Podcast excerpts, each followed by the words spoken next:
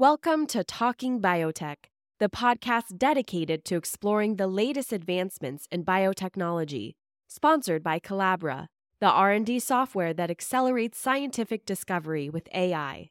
Each week, we'll dive into the latest innovations and discoveries with industry leaders and pioneers. Now, here's your host, Dr. Kevin Folta. Hello, everybody, and welcome to today's podcast.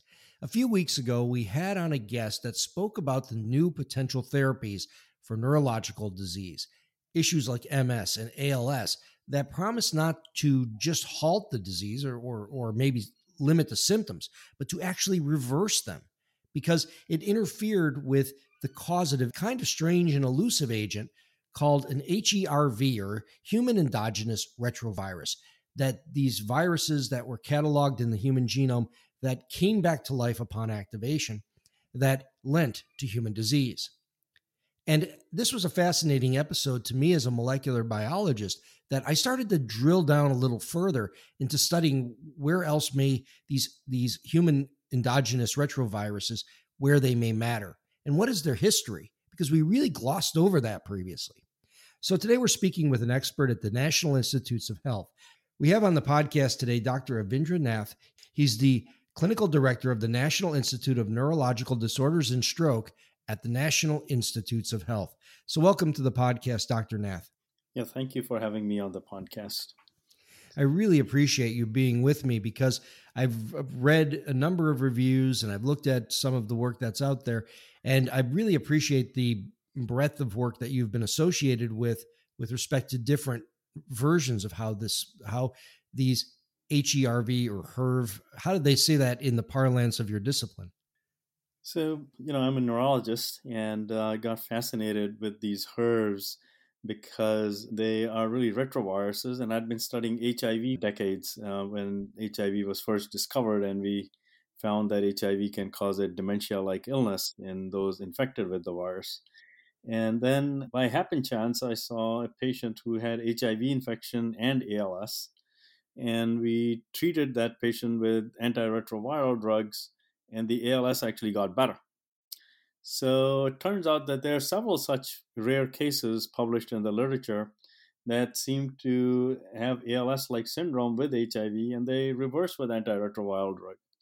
So that sent me looking to see, what is it that is unusual about these patients. And when I started digging in there, I found that a lot of people over many years had been reporting that they can find some kind of retroviral activity in ALS patients, but nobody's been able to figure out exactly what it really was.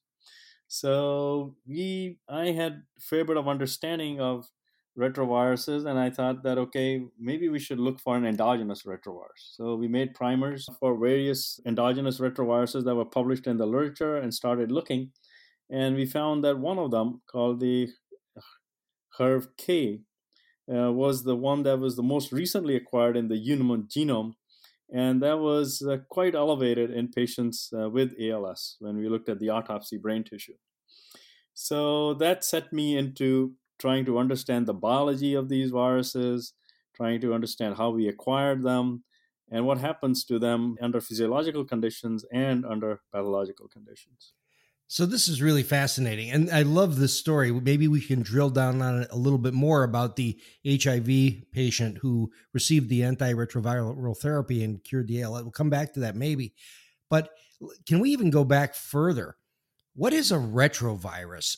And when we talk about HERVs, when you say it's one of the more recent ones, what are human endogenous retroviruses, and how did they get there and when? So nobody knows how life actually started on this planet. One, hypothesis is that it started as an RNA, okay? If it started as an RNA, then you've got to figure out how did you get the DNA. And the only way you can get a DNA is if the RNA has to reverse transcribe into a DNA. So you need an enzyme called reverse transcriptase, because normally we, if you biology 101, people tell you have the DNA, and the DNA then forms RNA, and the RNA forms protein. However, the reverse can happen too. So RNA can actually form DNA. So if you have a situation where you have an RNA and a reverse transcriptase that can form DNA, then that becomes a retrovirus of sorts if it has proteins associated with it and other genes associated with it to make it into a viral particle.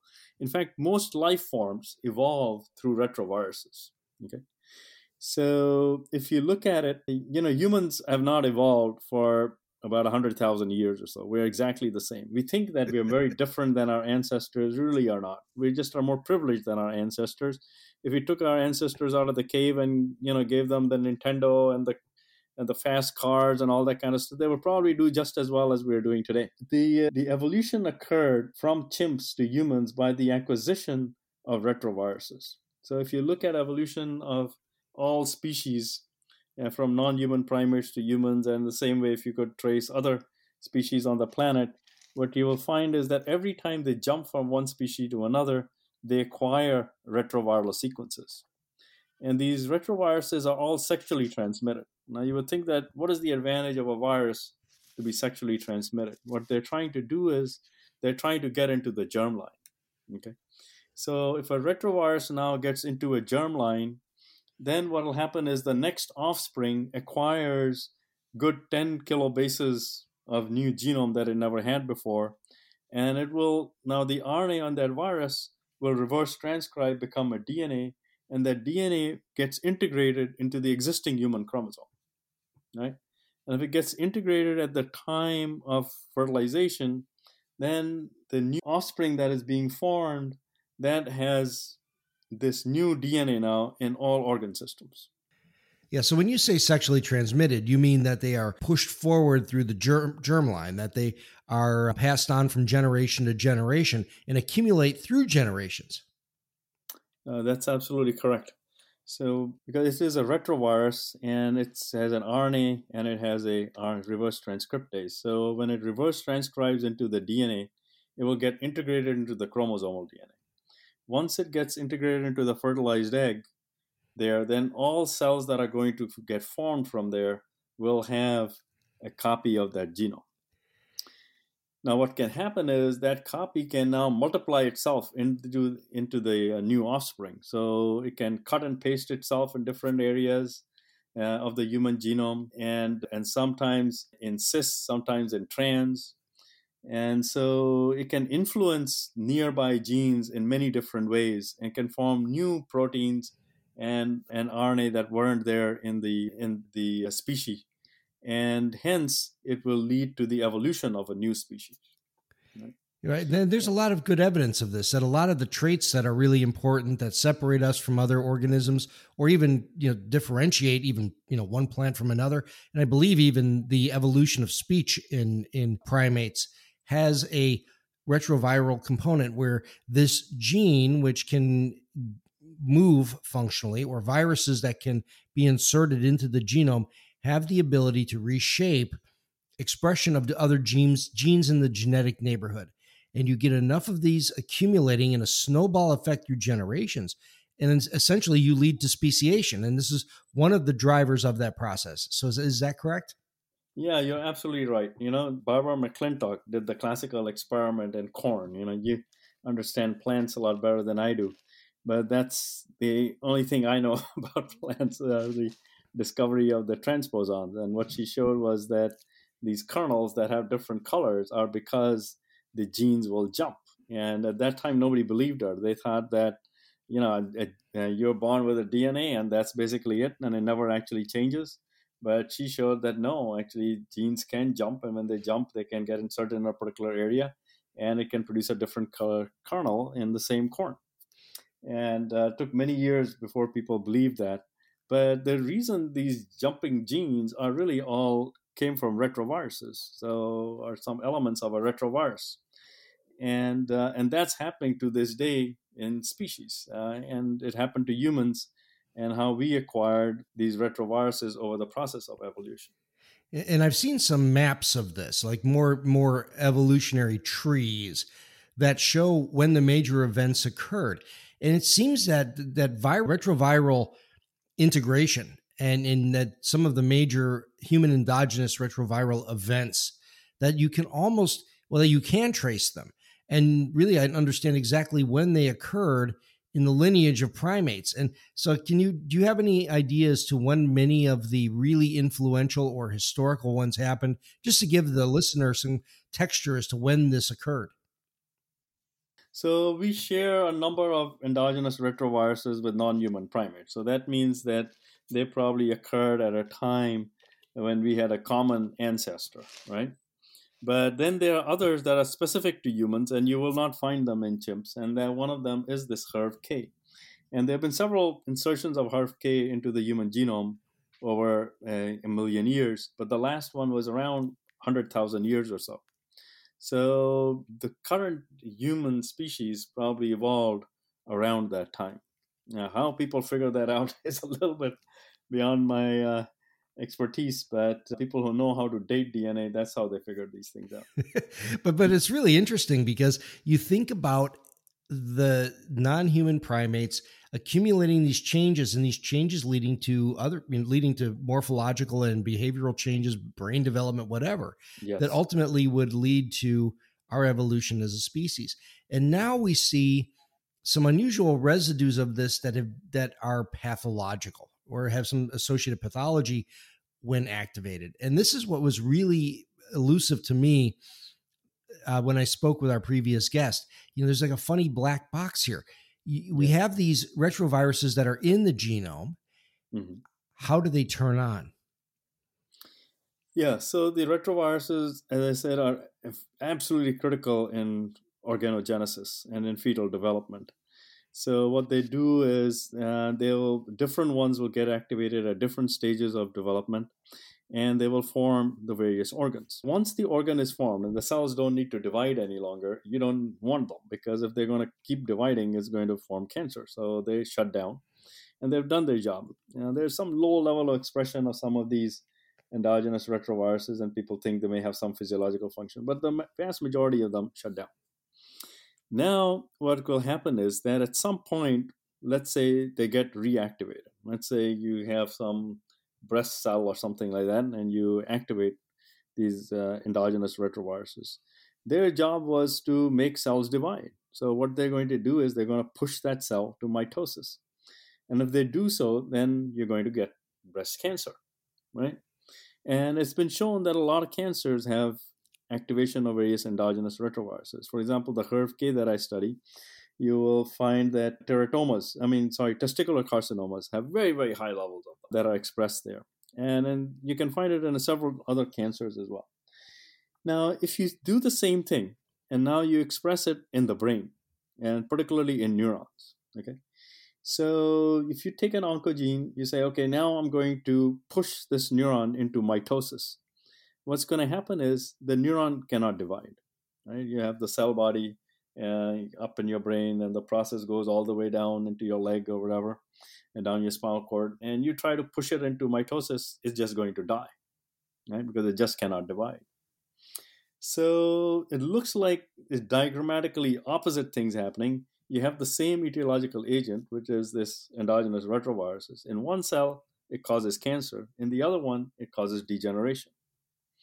And however, it's the same process that's doing both in a different circumstance.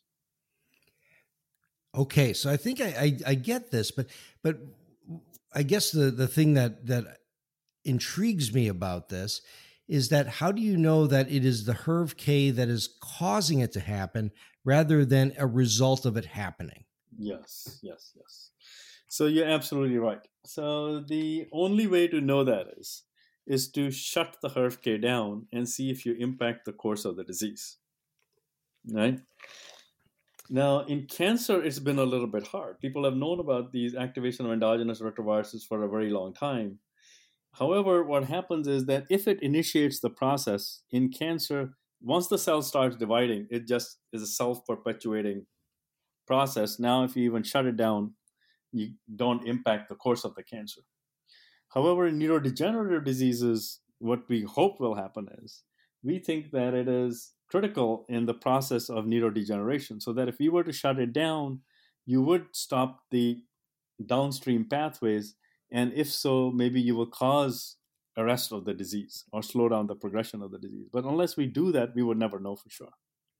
That's really interesting to me because, so how many HERVs are there? You mentioned HERV-K. And so how many different ones are there, and do they associate with specific diseases? Okay, so there are lots of HERVs. The classification of HERVs is a little bit complicated, and it has evolved over a period of time as well. So although I simplistically say HERV-K, there are actually 11 subfamilies amongst HERV-K. And they're called HML1 through HML11.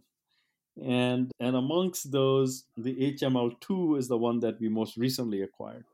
And then there are, and so HERV-K is still the most recent, and amongst the subfamilies, the HML2 is the most recent of the HERV-Ks that we acquired. Now, besides HERV-K, there are a whole host of other HERVs too, but they're a lot more primitive. And so they're not, within the human genome, they are all fragmented. Okay, so you don't have them as complete viral genome sitting in one place, but you have bits and pieces of them scattered around. So over a period of evolution, once you acquire them, they are these viruses. What happens is that they mutate, and there'll be bits and pieces of them scattered around the human genome. So there's HERV-H that's been implicated in, for example, renal cancer. There's HERV-L. A lot of these things, the other HERVs don't form proteins. They'll form RNA, but they won't form proteins. No. Okay. But the HERV-K has the ability to form proteins. All right. This is even getting more and more intriguing. So if you look at, so these are protein, let me go backwards. These are DNAs that are in your genome, and they comprise, 8% of the genome, as I recall. So a substantial part of the genome, and maybe little fragments, little bits here and there that maybe expressed as RNA or proteins. But how do you turn them on? What is it that, and you mentioned that, these associations with cell division, is this something that they're heterochromatinized, meaning like they're locked up in DNA in a way that put away the way the cell kind of stashes its genetic information in ways that can't be expressed, where something causes them to all of a sudden turn on? Yes, you're absolutely right. So there's chromatin remodeling around these things. And also they're epigenetically silenced. So they are methylated and acetylated. So, but they're very tightly regulated. If they were easy to activate, then the human genome or all life forms would be extinct, right? So we tried to see, okay, why don't we take some deacetylation agents, put them on neurons, and see if we can activate them. We tried it, and nothing happened. Then we tried some demethylation agents. We said, let's activate it. Nothing happened. He said, you know what? Maybe what we should do is make the neuron toxic, put some toxin on the neurons. Why don't we put hydrogen peroxide? So it'll cause oxidative stress, or we'll take NMDA and cause excitotoxicity on it. We tried all these mechanisms. None of them activated HERV-K. Then we started doing combinations of things. And we found that, okay, if you now deacetylate and demethylate at the same time, you can activate the HERV-K, right? So these things are, so it taught us two things. Number one, that they're very tightly regulated. The second thing is they're not activated through the process of neurodegeneration, rather than activation causes neurodegeneration. Okay, so this is kind of interesting. So if just for the listeners out there, we talk about demethylation and deacetylation, these are essentially small chemical decorations that are added to DNA that affect its packaging. And so frequently when we have genes that we want to silence epigenetically, as we say, this will happen as a consequence of decoration of DNA with these decoration of DNA and with the histones, so the proteins that package DNA, that these change in ways that maybe make the DNA difficult or inaccessible to be able to express. And that's where a lot of these latent islands of information or maybe the ones that are expressed as you're a fetus, but never again in your life, if you're lucky, that's where they put these. So what we're looking at in the description here is that these are DNAs that are locked away with certain patterns of chemical modification that allow them to not be turned on. And then they are.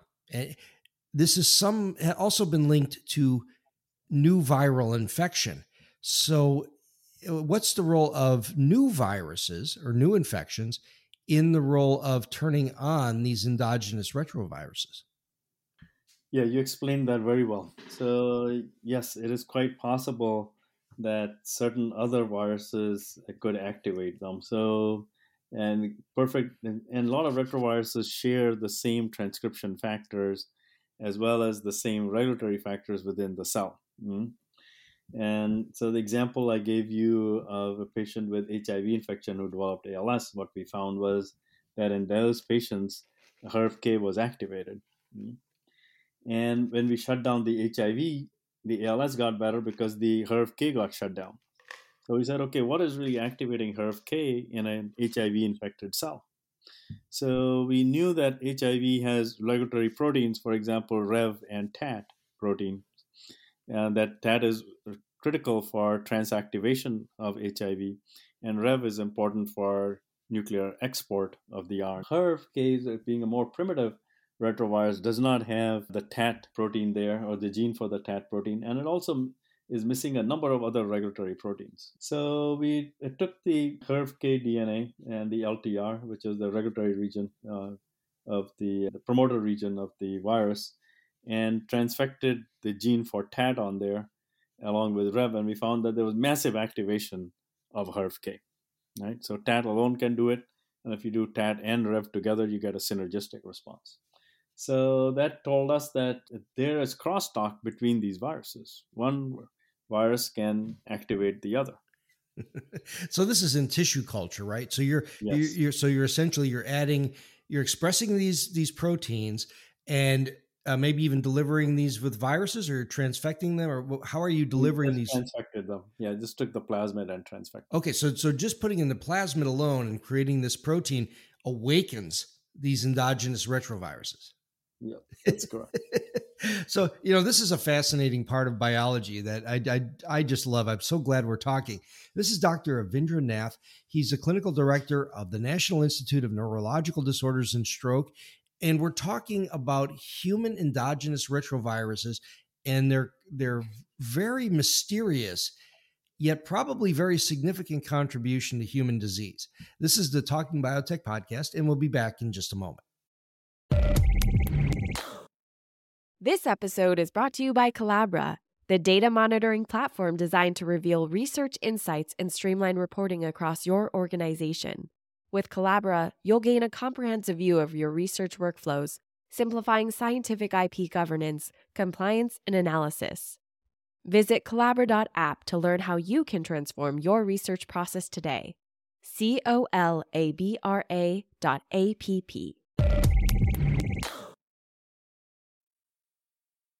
And now we're back on the Talking Biotech podcast. We're speaking with Dr. Avindra Nath. He's a clinical director at the National Institute of Neurological Disorders and Stroke. And we're speaking about these human endogenous retroviruses, which are parts of all of our genomes. In a way, I don't want to make a bad analogy, but in a way, almost like ticking time bombs. They're there to make us human, yet at the same time can also work against us if they become pathological. And these latent genes, which can control many important facets of our development, can become active upon new infection. And so when we're speaking with Dr. Nath, one of the ways you came on my radar was reading this story of treating an HIV positive patient who also unfortunately had ALS. And when you treated with antiretroviral drugs, HIV being a human retrovirus, the ALS seemed to subside. So can you tell me more about that particular story? And were you really reversing ALS or just kind of arresting the symptoms? So that is the thing that fascinated me the most. Yeah, I couldn't believe my eyes. The first patient I saw was this young guy. He was a hemophiliac, and he had acquired HIV infection through blood transfusion. And he was in his 20s at the time. And, he'd take his pills and he wouldn't take his pills. He was doing fine, but his viral load was extremely high. So when he developed symptoms of ALS, it was progressing really fast. I mean, it was around about Thanksgiving, he said he noticed that he couldn't lift the window really well, and by Christmas he was getting weak in both his legs. And so when I suggested to him that he needs to take the antiretroviral drugs on a regular basis. He says, "Doc, why should I bother now? I mean, I haven't died of HIV all this while. I'm going to die of it anyways." So I said, no, there is a case report in the literature suggesting that antiretroviral drugs can actually impact the course in patients who have both of these things. So he took it, and I see him a month later, and all his symptoms were gone. I said, this is absolutely bizarre. I mean, ALS never gets better, right? And the neurons that are dead are not going to come back. So how did this guy get better? So now, over a period of time, we then saw several patients. Some got better, some did not get better. Some actually, their disease slowed down, and they lived for over a decade. Now that I followed these patients for a long time. So the difference is, the critical period is the timing of starting of the antiretroviral drugs. If you were to start it within 6 months of onset of the symptoms, you can actually reverse the course. If you start it after 6 months or a year later, you may be able to slow down the progression of the disease. If you start it much, much later, you don't impact it at all. So that means that in the early part of the course of ALS, the neurons are not dead yet, but their neurites may be retracting. They are dysfunctional, but not totally dead. And so there's an opportunity to reverse them. That teaches us a lot about garden variety ALS. So that if you're going to have something that you can impact it, you got to impact it early on. And after that, there's a time comes when neurons start dying, and now it's going to be hard to reverse the process. Right? Yeah, but this is really interesting. How old was this patient again?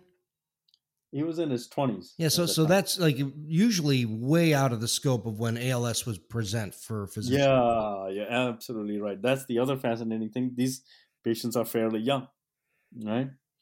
Right. So at that point, you still have some plasticity where perhaps a intervention that would allow you to reverse neurological disease. And I'm speaking well outside of my ballpark here as plant photomorphogenesis expert.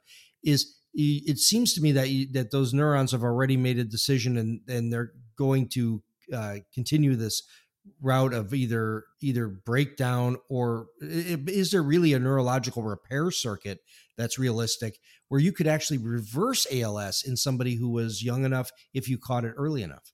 That is absolutely true. Wow. So now you can extrapolate from there. You can say, okay, what about patients who have ALS and do not have HIV? If we were to give them antiretroviral drugs, would they get better or not? Right? Mm-hmm.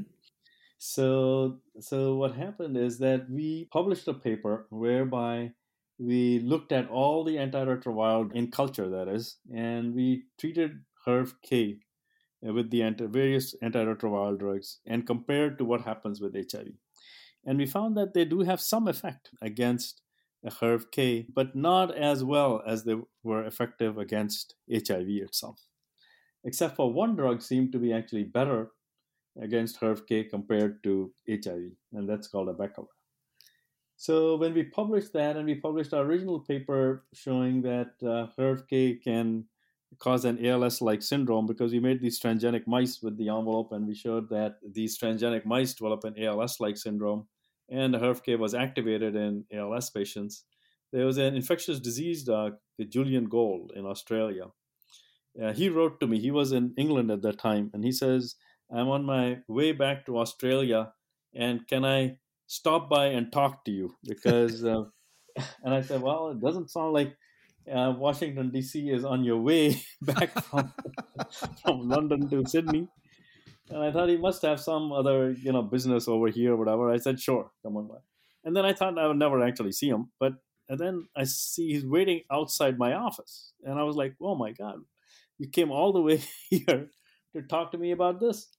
And so he tried to convince me. He says, it's absolutely, based on your findings, he says, it's absolutely unethical not to treat patients who have ALS with antiretroviral drugs. And he's an infectious disease doc, so he knows that these antiretroviral drugs, we have a lot of experience with them in HIV patients, and the newer ones are fairly safe. Sure.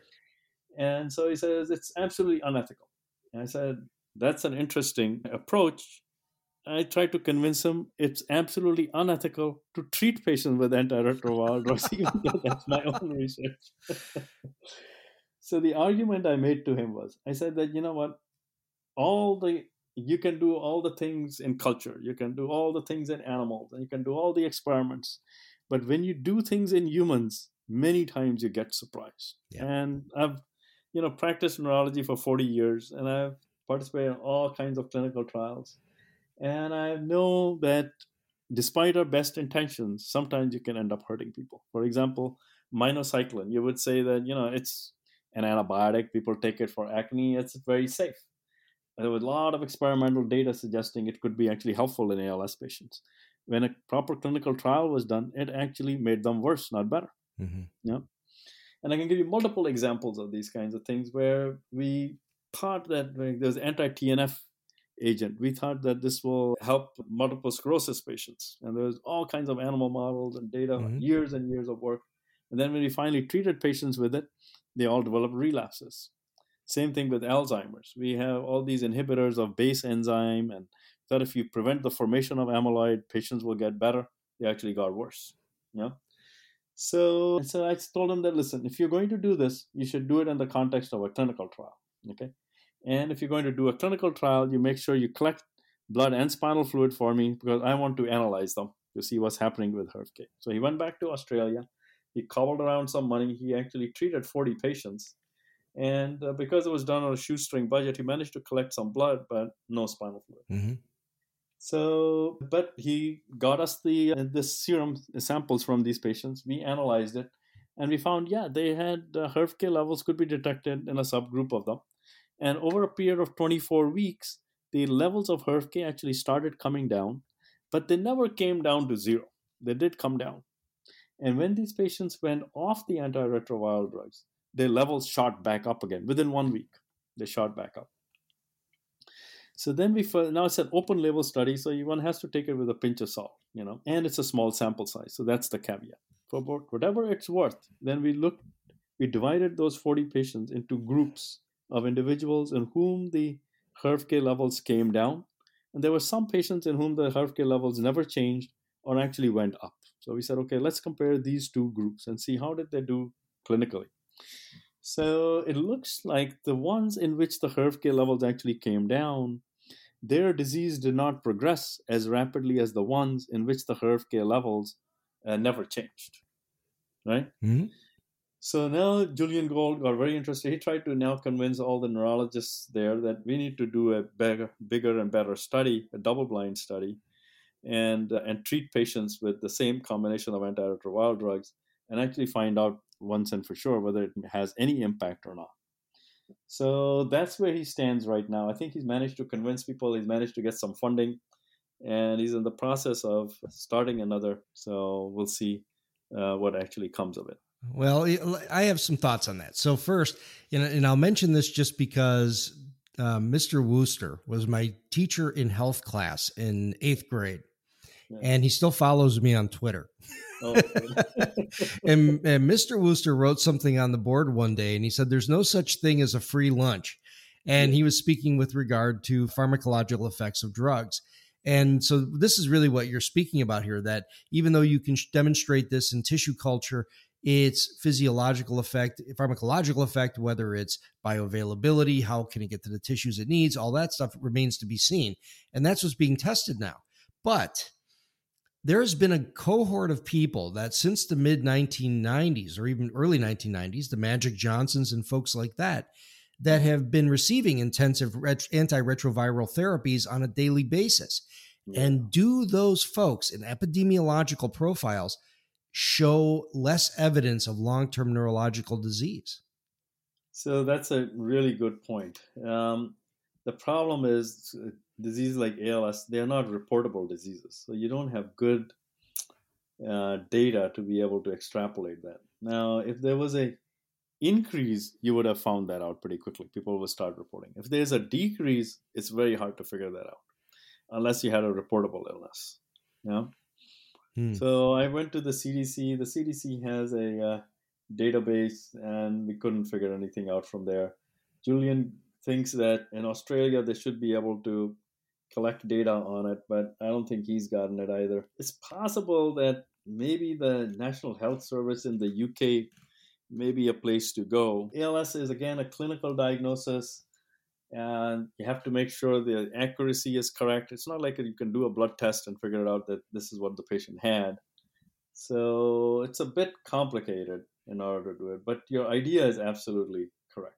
It's because it's diagnosed post-mortem typically, or is how? What are the markers that are used to say, yes, this is a confirmed case of ALS? Basically, if a neurologist says you have ALS, you have ALS. That's the So could ALS have several different layers of different types of neurological pathologies that are related or present the same, yet have very different etiology?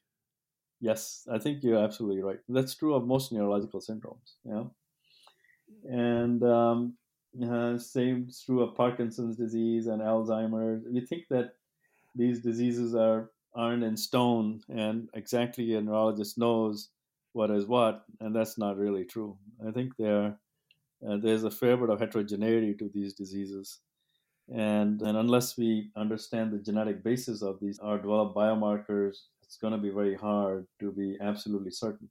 But yes, there are a number of familial forms of ALS where genes have been identified, but there's still about 90% of individuals who are sporadic ALS, who don't have a family history.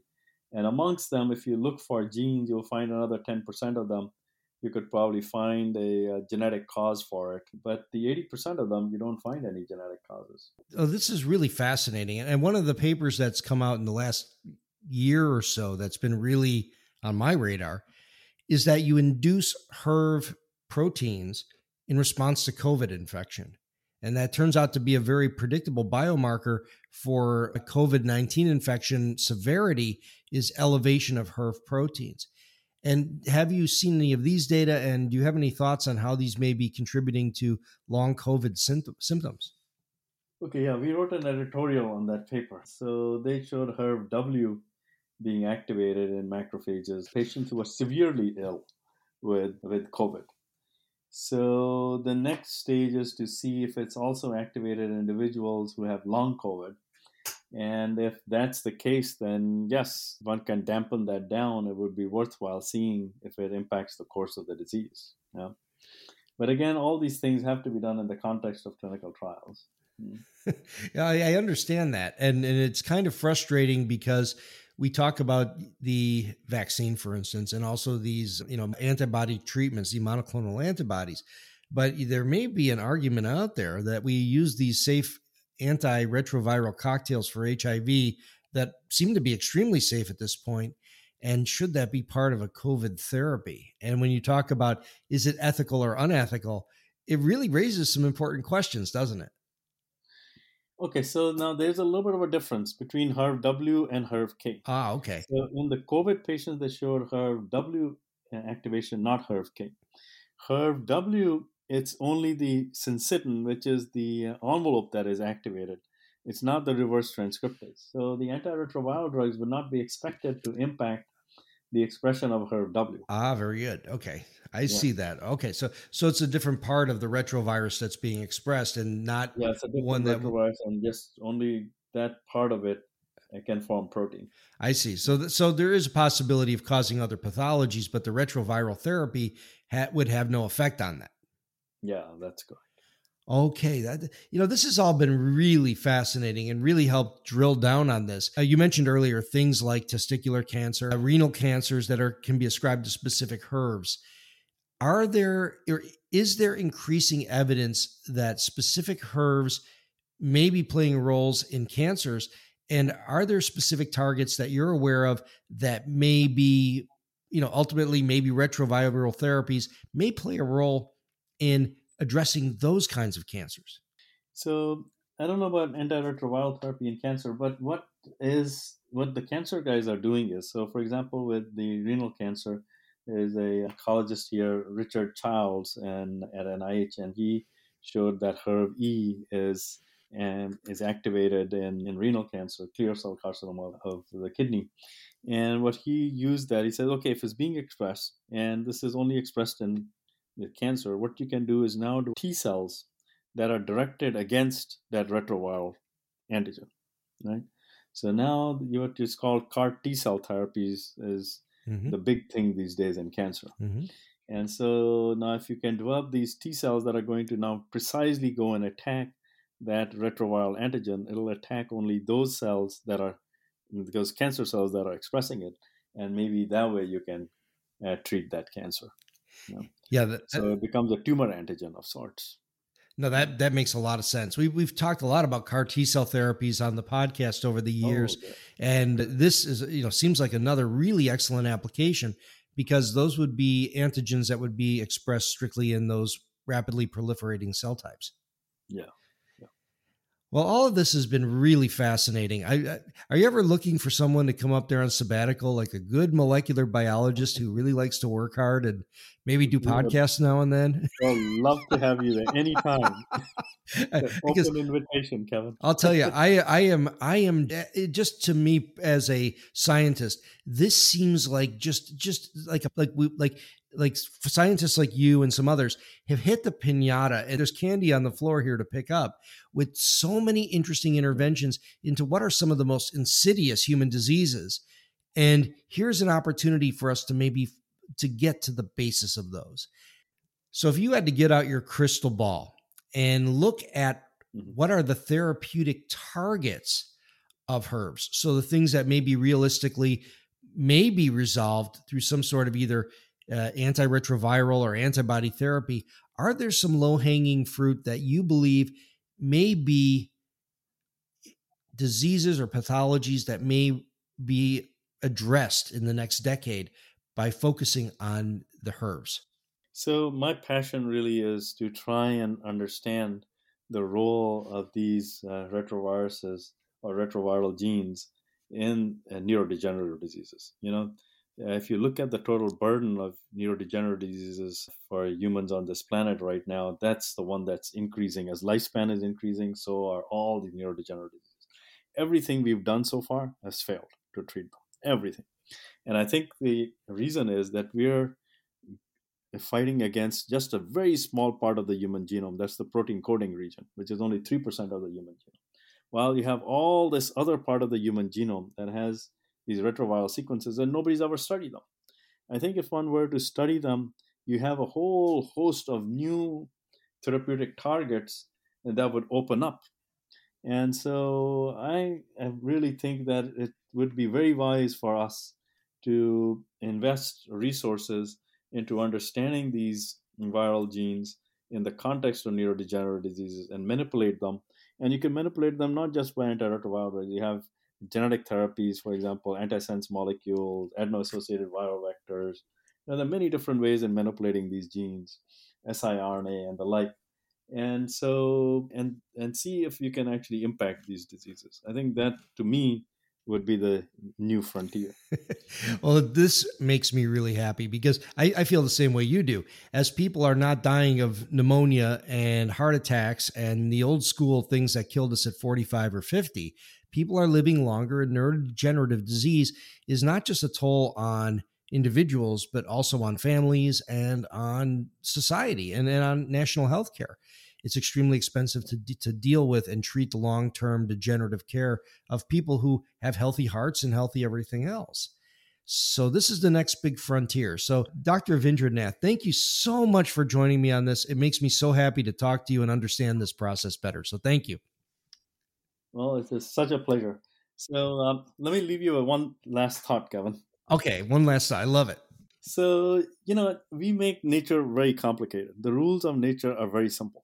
Okay, so if you look at it, the very genes that are important in our existence today, which are, for example, these retroviral genes, you need them for development of all your organs, all that kind of stuff, right? You need them.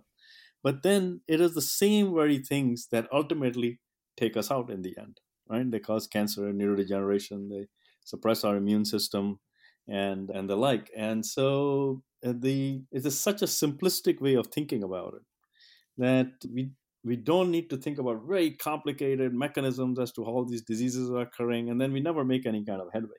But I think if we think in these simplistic terms, we can really understand the existence of human life and what really it's, how it occurs and how it ends.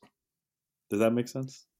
It makes perfect sense to me. I think it's a really profound statement that maybe we're overthinking this a little bit, and that we have to get back to the roots of how does change and development really occur, and what are the roots of it?